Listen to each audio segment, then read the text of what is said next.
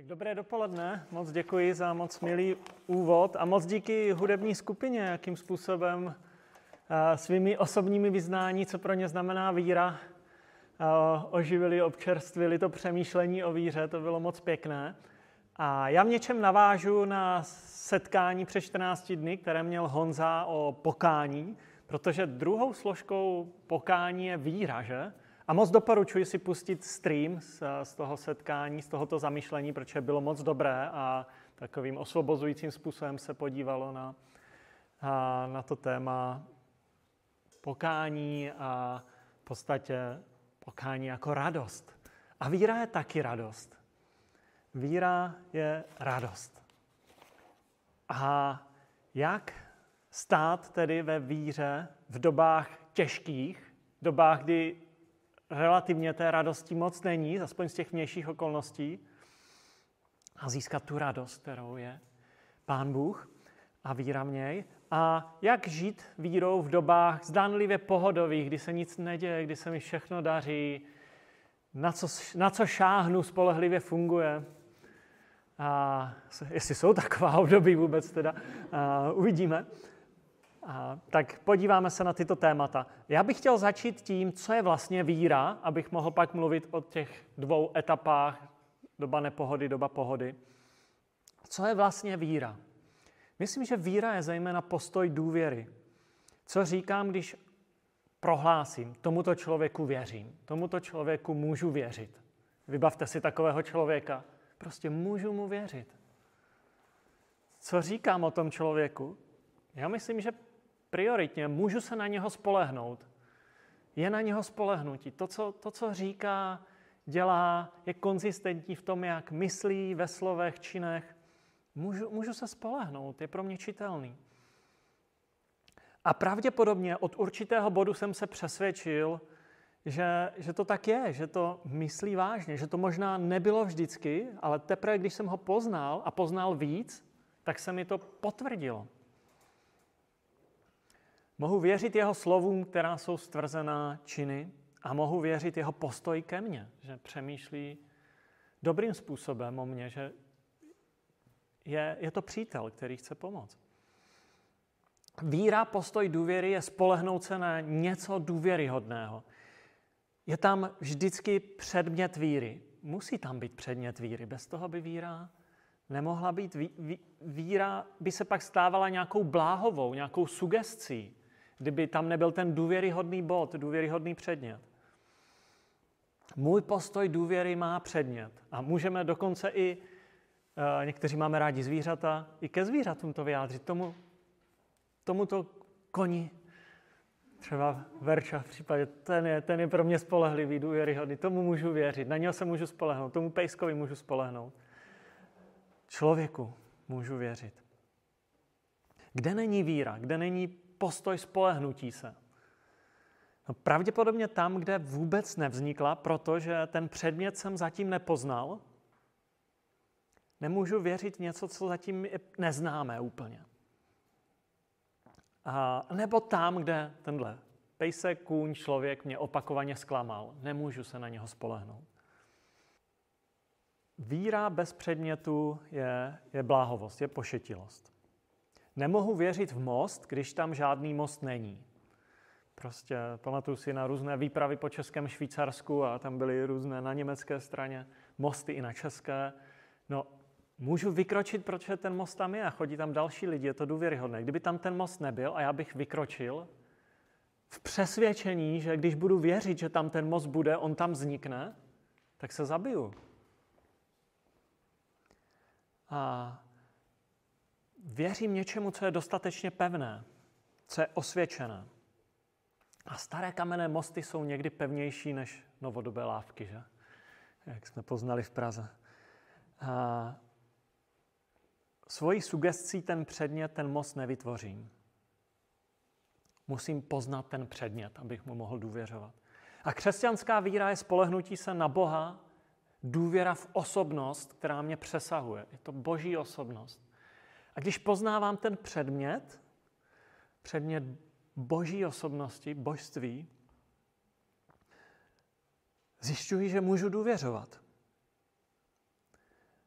A důvěra v tuto osobnost je pro mě, se pro mě stává osobní, se pro mě stává osobním vyznáním. A můžu jí důvěřovat já dnes a můžu, může to být osvědčené, potvrzené vírou mnoha lidí v předešlých stoletích, tisíciletích. Je to víra někoho, kdo se ukázal jako spolehlivý. Je to reálný předmět víry, reálná osoba, která se v historii projevila skrze lidi a nejmohutněji skrze osobnost Ježíše Krista. My můžeme pozorovat její záměry, její mysl, její způsob jednání, její emoce, její způsob života, zejména v osobnosti Ježíše Krista. A na základě tohoto historického faktu, té historické reality existence, která, o kterou není tak těžké zjistit, že to je historická realita, na základě jeho života, smrti a i vzkříšení, na základě nějakých reálných věcí, reálného pozorování toho předmětu a na základě pak svojí osobní zkušenosti, když se s tím předmětem seznámím, když se s Bohem seznámím, když s ním začnu komunikovat, na základě osobní zkušenosti můžu zjistit, že ten předmět je živá osobnost a já se na ní můžu spolehnout. Když v někoho skládáte důvěru, je to záležitost velmi osobní, že? Je to záležitost taková jemná, citlivá, až bych řekl intimní. Nemůžeme složit plnou důvěru, plnou důvěru a jen tak někoho. Důvěra vždy totiž přináší otevření srdce. Je tam moje srdce, když, když začnu důvěřovat víc a víc, moje srdce se začne víc a víc otevírat a začnou vznikat city, začne vznikat hlubší emoce a začneme mluvit o lásce o vztahu lásky. Bůh je reálný, je stabilní, je čitelný, je předvídatelný, je celistvý, je kompaktní. Je, je to celistvá osobnost, kde myšlení, slova, činy jsou v jednom celku, jsou dotvrzené. Je to, můžeme se na to naprosto spolehnout. Než přejdu ke zkouškám v našem životě a jak stát v různých složitých obdobích, dovolte mi osobní svědectví ještě, takový osobní příběh krátce, jak, jak, jak, jak, jak moje víra se vytvářela v tomhle směru. Pro mě se víra rodila tak, víra v Boha jako důvěryhodný předmět, že jsem nejprve poznal pár důvěryhodných křesťanů. Byl to dlouhodobý proces. A tito lidé možná nebyli důvěryhodní pro všechny, byla ještě doba komunismu. Pro některé autority v mém životě nebyly důvěryhodní. Některé autority byly k ním kritičtí, až cyničtí k lidem křesťanské víry. Ale pro mě se ti lidé stali důvěryhodnými na základě toho, co říkali, co žili. A možná to je stejné i dnes. Dneska jsou stejně lidé kritičtí k víře v Boha nebo k některým lidem, kteří věří v Boha. A díky těmto lidem jsem začal číst evangelia a díky evangeliím jsem poznal osobnost Ježíše. A tato osobnost se pro mě stala zajímavou a inspirativní a zkoumal jsem ji víc. Dokonce jsem se zkoušel poprvé v 18 letech modlit, aby Bůh pro mě něco udělal, abych se dostal na vysokou školu.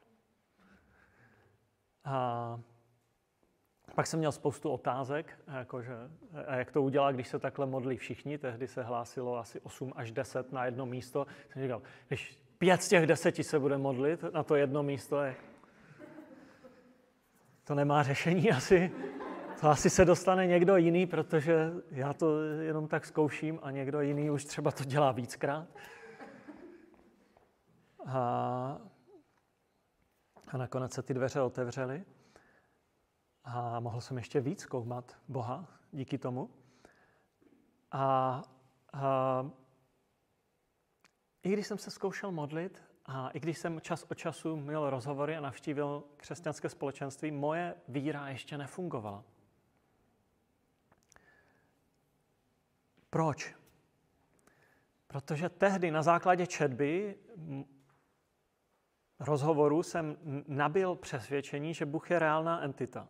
Věřil jsem, že Ježíš zřejmě přišel v těle, že byl Bohem. Zřejmě. Neměl jsem problém přijmout i to, že za mě zemřel na kříži, i za celé lidstvo, ale nebyl jsem člověkem víry. Ještě jsem nezačal na něj spoléhat. Ještě pro mě se nestal součástí mého osobního života. Moje víra byla intelektuální, byla, byla na základě poznání toho předmětu zatím, ale ne na základě vztahu. Nestal se součást spoléhání důvěry.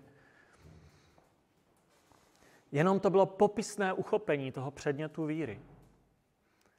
A v praxi jsem žil nadále, jak jsem žil. Žil jsem vlastně sám pro sebe, nebo respektive ten předmět víry Bůh neměl vliv na moje praktické rozhodování, na můj život. Zatím jsem nebyl schopen dovolit, aby někdo měl tak silný vliv na můj život.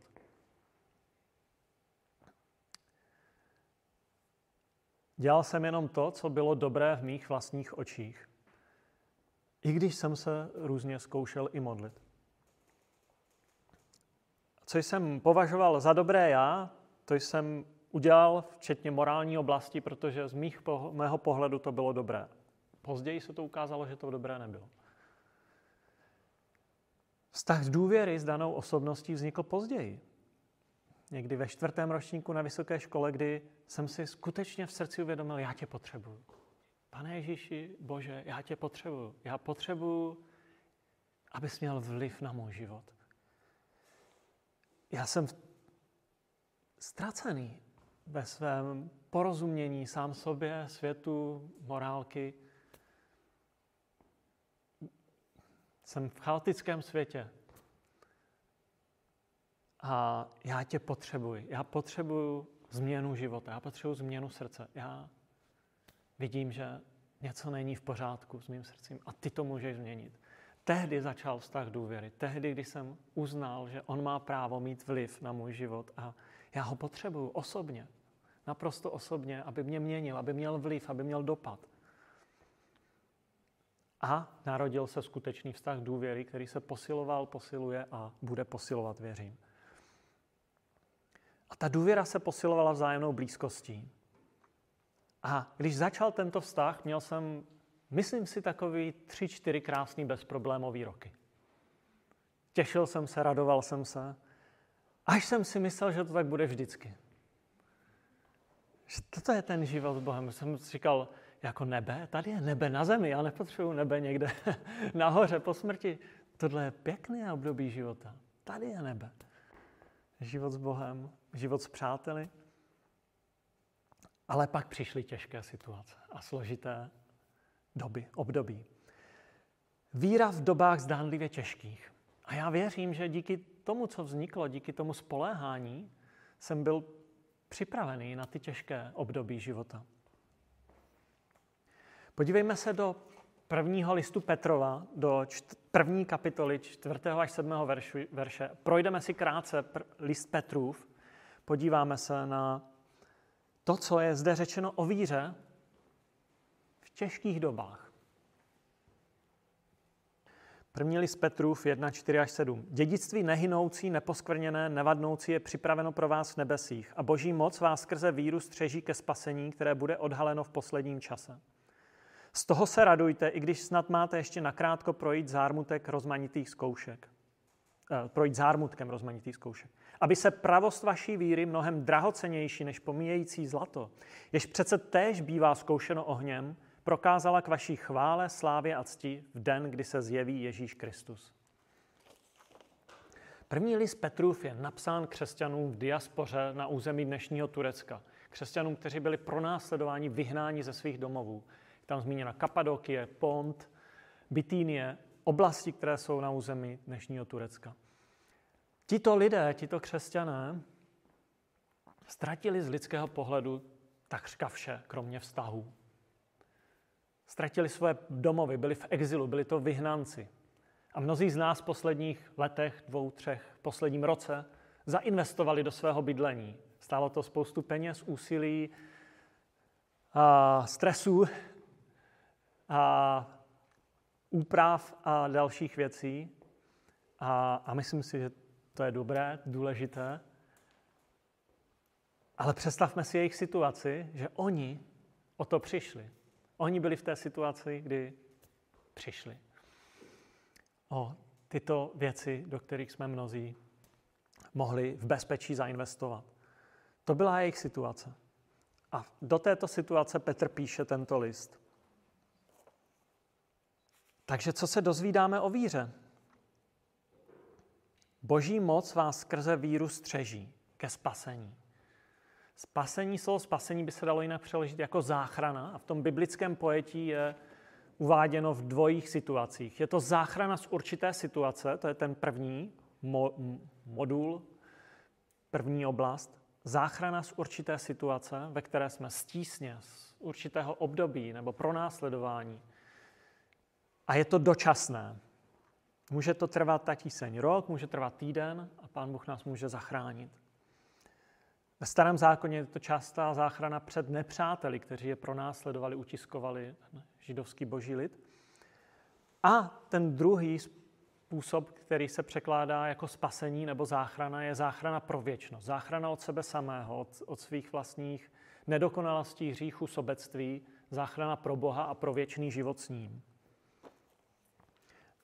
A Petr říká, boží moc vás střeží skrze víru.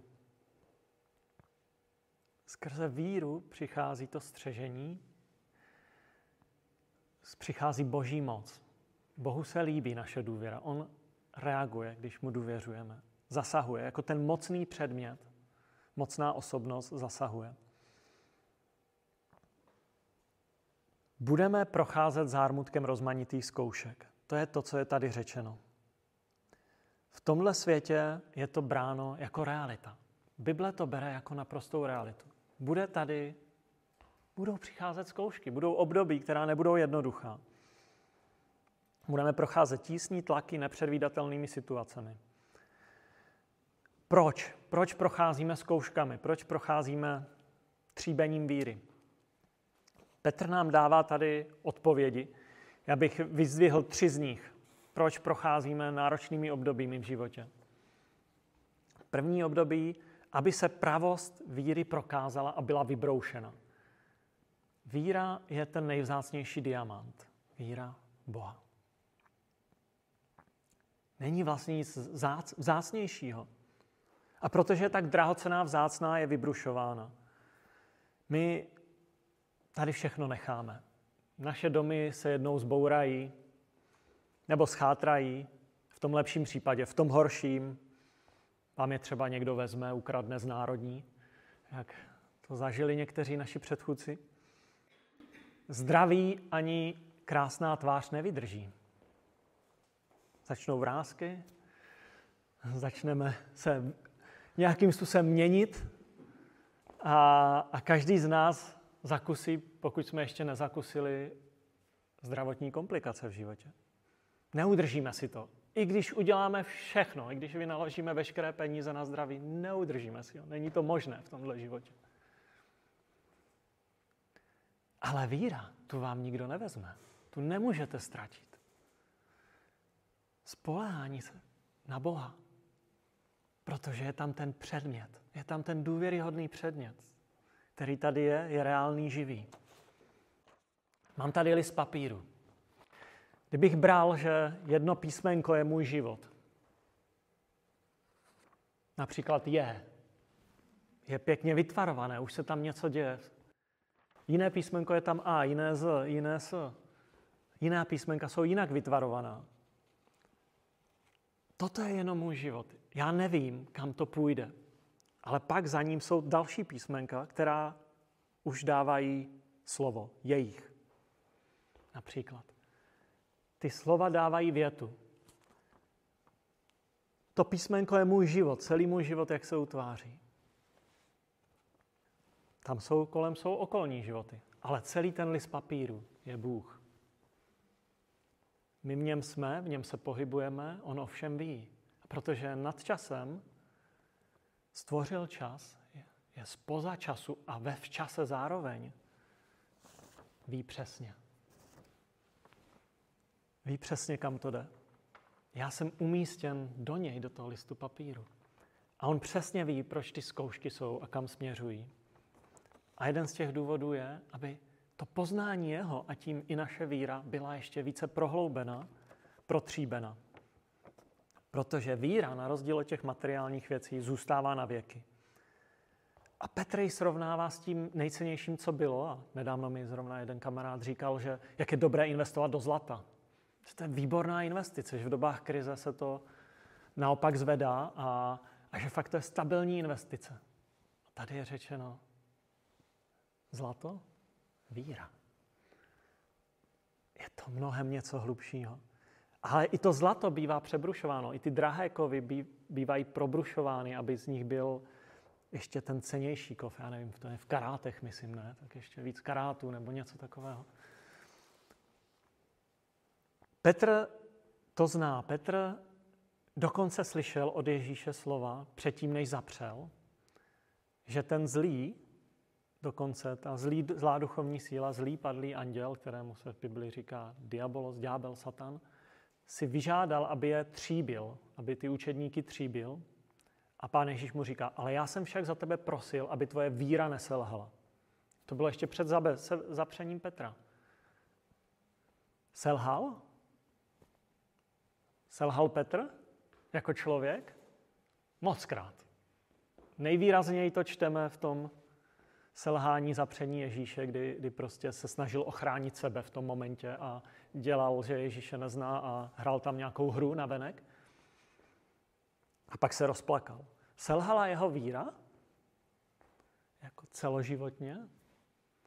My vidíme, že ne. Píše nám krásná slova. On činil pokání, jako to mluvil Honza. Přicházel znovu a bylo mu to líto. Bylo mu líto z těch svých propadů své snahy se sebe ochránit a skrze to dělal různé věci, které nebyly dobré, které byly zaměřeny jenom na něj a nebrali ohled, co to působí v druhých. A takže náročnější období v životě zkoušky přichází, aby bylo něco v nás prokázáno, vybroušeno, aby víra byla prokázána, vybroušena. Další věc, kterou se do, dozvídáme, je, že každá zkouška je jen nakrátko. Je to dočasné. Petr říká, je to nakrátko. Nemusíš se bát, že to tak bude na pořád. Jednou to skončí. Bůh tomu dal časové ohraničení. Podívejme se 1. Korinským 10.13. Náma pasáž. Nepotkala vás zkouška nad lidské síly. Bůh je věrný, nedopustí, abyste byli podrobeni zkoušce, kterou byste nemohli vydržet, Nýbrž se zkouškou vám připraví i východisko a dá vám sílu obstát. Tomu můžeme věřit. Bůh dá východisko a dá sílu obstát. Spolehněme se na tyto slova. Jednou to skončí a když tím procházíme, dostanu sílu obstát. Věřím tomu, že tady síla od Boha, která mi dá sílu obstát že on dá východisko z té situace, ve které jsem, která není dobrá, příjemná, náročná, bolestivá, zraňující. A pak se dozvídáme v tom, co říká Petr, že zkoušky, verš 6, aby se pravost vaší víry mnohem drahocenější než pomíjející zlato, která tež bývá zkoušena, prokázala k vaší chvále, slávě a cti v den, kdy se zjeví Ježíš Kristus. Že zkoušky, té těžší období, jsou k chvále, slávě a cti. To je zajímavé, že? Že to je k vaší, k naší chvále, slávě a cti. A myslím si, že to v tomhle světě funguje, že když se podíváme na lidi, kteří prošli těžkými zkouškami, například mi napadají lidé, kteří prošli zkouškami vězení, a Nelson Mandela, myslím, více jak dvě desetiletí, Václav Havel, Jan Hus v našich dějinách, že jim to přineslo zvláštní uznání a čest, že byli, byli věrní některým věcem ve svém životě a, a to utrpení, které prožili, které bylo velmi jako náročné v jejich životě, v určitých obdobích jejich života, že, jim to, že to bylo k jejich cti. Kdo z nás ví, jaký papež byl, když byl Jan Hus. Možná někteří by to dali dohromady. Ale kdo, kdo, kdo ví, jaký byl ministr spravedlnosti, když Václav Havel seděl ve vězení? Kdo ví, kdo byl ve vládě apartheidu, když Nelson Mandela seděl 20 let ve vězení? Nebo víc ještě. Mluví se o těch, kteří statečně prošli zkouškou zdravotní, fyzickým utrpením, těžkou situaci v životě. A prošli ji. Nešli s proudem, ne, nechtěli si situaci jenom zjednodušit, například v bývalých režimech protlačit se na důležitá místa, aby život byl pro ně jednodušší. Naše víra je k chvále, slávě a cti před Ježíšem a pro Ježíše. Když tím projdeme, přinese mu to slávu a my jednou za to budeme nesmírně vděční, že jsme prošli obdobím, které nebylo jednoduché. Jednou za to budeme nesmírně vděční. Takže můžeme se ptát v těžších situacích, je tento můj postoj k chvále, cti a slávě před Pánem Ježíšem? Je tento můj postoj, to, to, co teď, jaký postoj mám v té složité situaci, ve které jsem, k chvále, cti a slávě před Pánem Ježíšem? Pro něj. Tak já věřím, že už jenom tyhle tři krátké body, když je budeme aplikovat, budou pomocné. Je to proto, aby se naše pravost naší víry prokázala, byla vybroušena. Je to dočasné a můžeme si vždycky zpřítomnit eh, to zaslíbení z 1. Korinským 10, protože Bůh je věrný, říká, dám vám východisko, dám vám sílu, dám vám moc obstát. A přijde východisko. A taky ty složité situace jsou k chvále slávě, cti boží, ale i, i naší. A jednou za to budeme rádi, jakkoliv to může být těžké v dané situaci. Ale Petr dává i v celém listě praktické podněty. Já se zastavím jenom u pár praktických podnětů a vezmeme to trošku rychleji. První Petr 1, 13 až 15.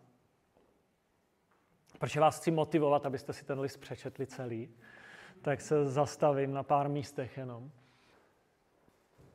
Odhodlaně se tedy připravte ve své mysli, buďte střízliví a celou svou naději upněte k milosti, která k vám přichází ve zjevení Ježíše Krista. Jako poslušné děti nedejte se opanovat žádostmi, které vás ovládaly předtím v době vaší nevědomosti, ale jako je svatý ten, který vás povolal, buďte i vy svatí v celém způsobu života.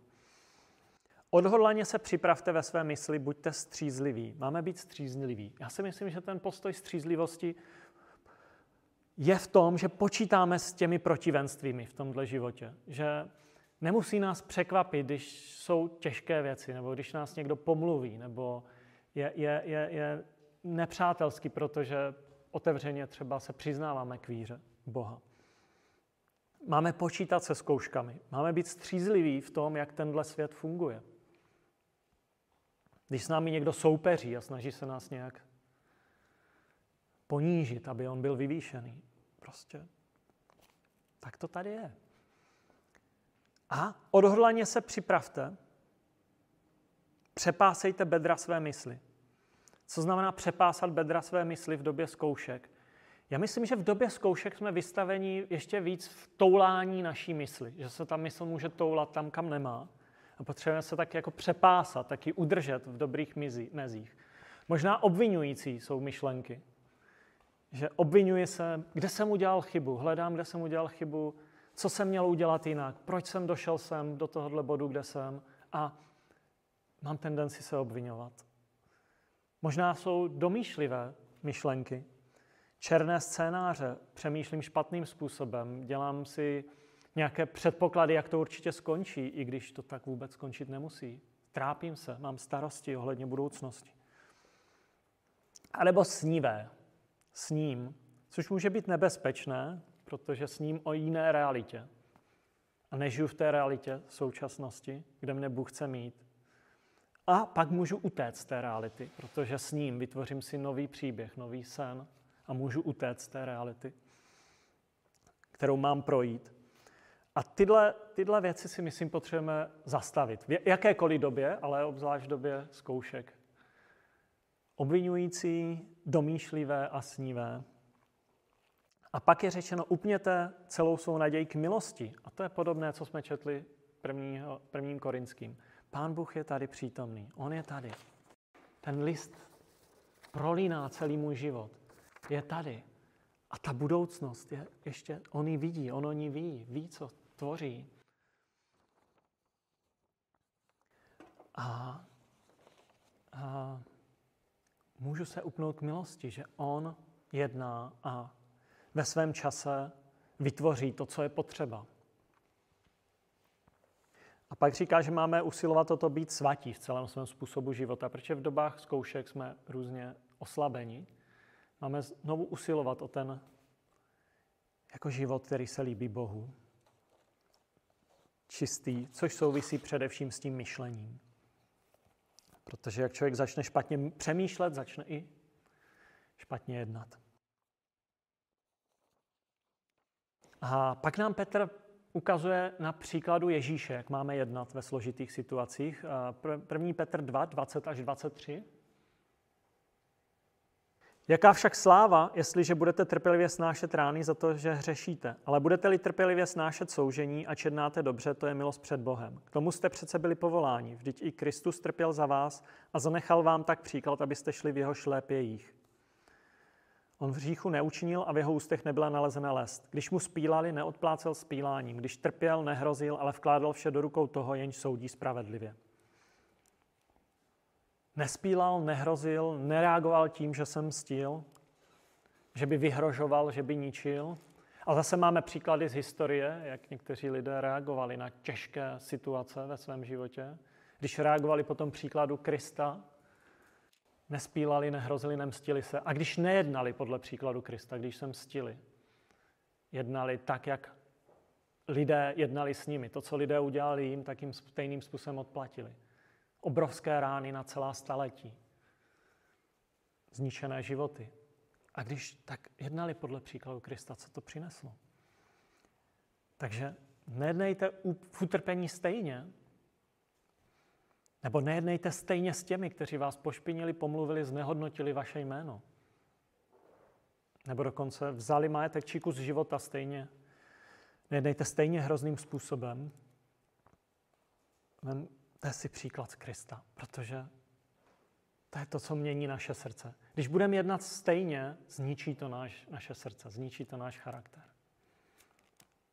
Nebude to Pánu Bohu ke cti.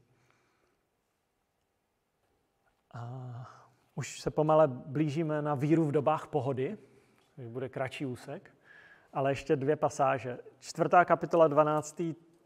a 13. verš a pak krátce zpáté. Čtvrtá kapitola 12. a 13. verš.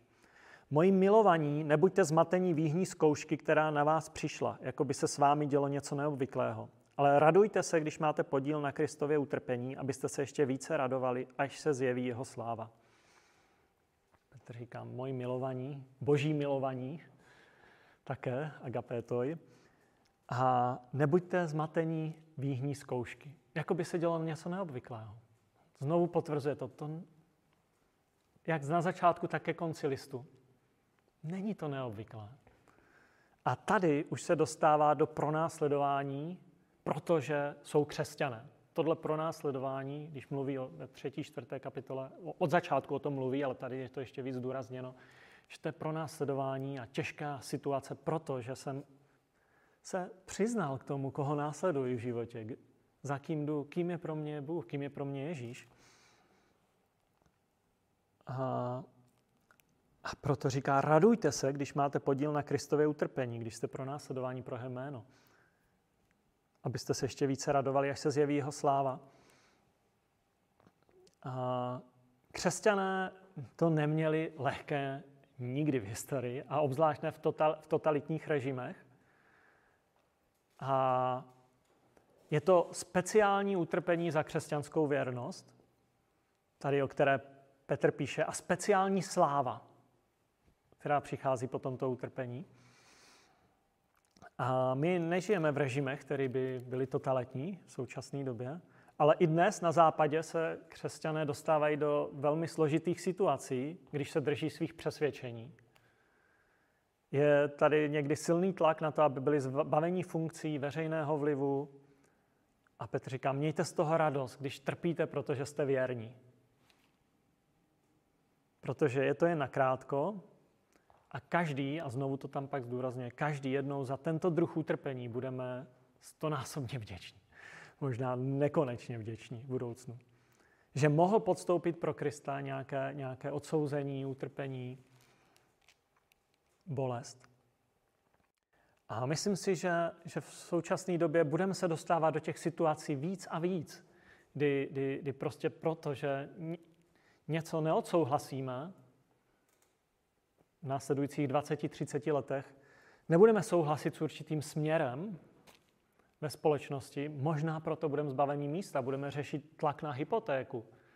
Že, že, a jak se zachováme v těch situacích? Budeme věrní nebo naskočíme na ty trendy doby?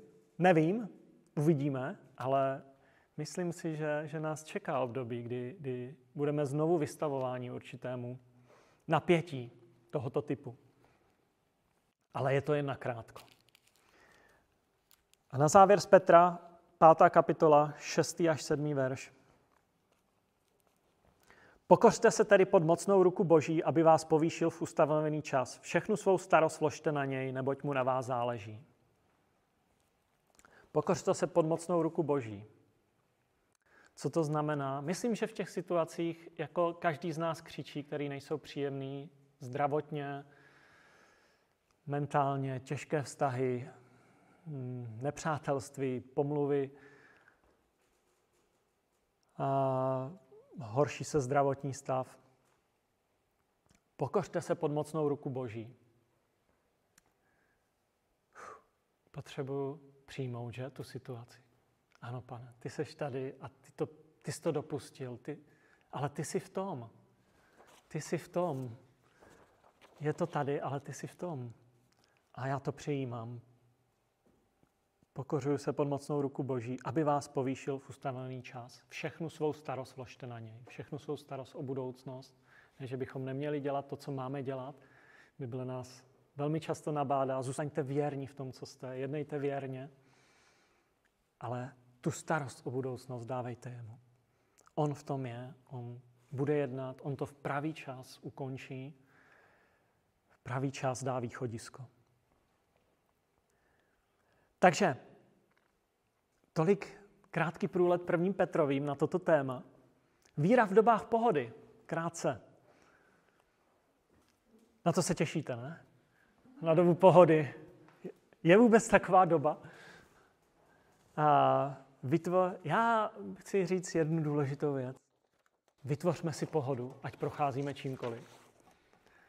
A pamatuju si, když jsem byl v Hradci Králové žil, jak mě začalo bolet tady jako vpravo dole něco, první nějaké výrazné bolesti, tak jsem to řešil po doktorech a říkám, pane doktore, já mám bolesti na fyzioterapii. On byl mě nějakých 30 let. A on říká, ale no to, to nebude nic hrozného, že to bude tak, tak jestli chcete, my vám něco napí, napíšeme a, a začíšte si. A kdybyste viděl, co lidi mají, a, a tak se mnou mluvil. A já jsem to trošku řešil, nakonec prostě do, dospělo to na operaci do slepého střeva a, a jakože tam to možná trochu tlačilo. Ale když to srovnám, co pak bylo i v tom místě, jakože že po 10-15 letech člověk prožívá s tím tělem mnohem větší bolesti. Já jsem říkal, ty jsi, blá, ty jsi blázen, co zřešil tehdy. A prostě, že se zatěžoval ještě fyzioterapeuty tím. A, a jakože že jsou relativní věci v našem životě. A tady je knížka od uh, paní Smilkové, která onemocněla v 84. roce, myslím, rakovinou, kterou má dodnes. Dodnes je takový zhoubný nádor, který se přesouvá v tom těle. A je to moc dobrá knížka, doporučuji.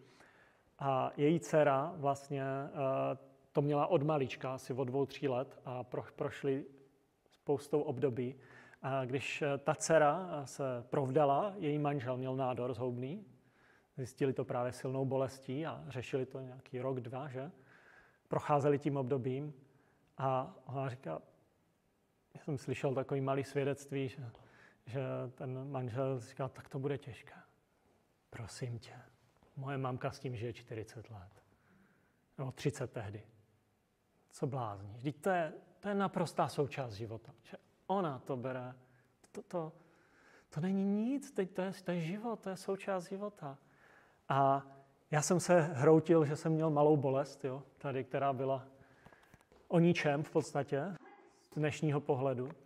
A je to relativní. A já nás si pozbudit, aby jsme vytvářeli takovou, vytvořili si pohodu vděčnost každým období. Aby, aby to období pohody, kdy se pokořujeme pod mocnou rukou, mohlo být i v těch obdobích, které nejsou jednoduché, i když trpíme.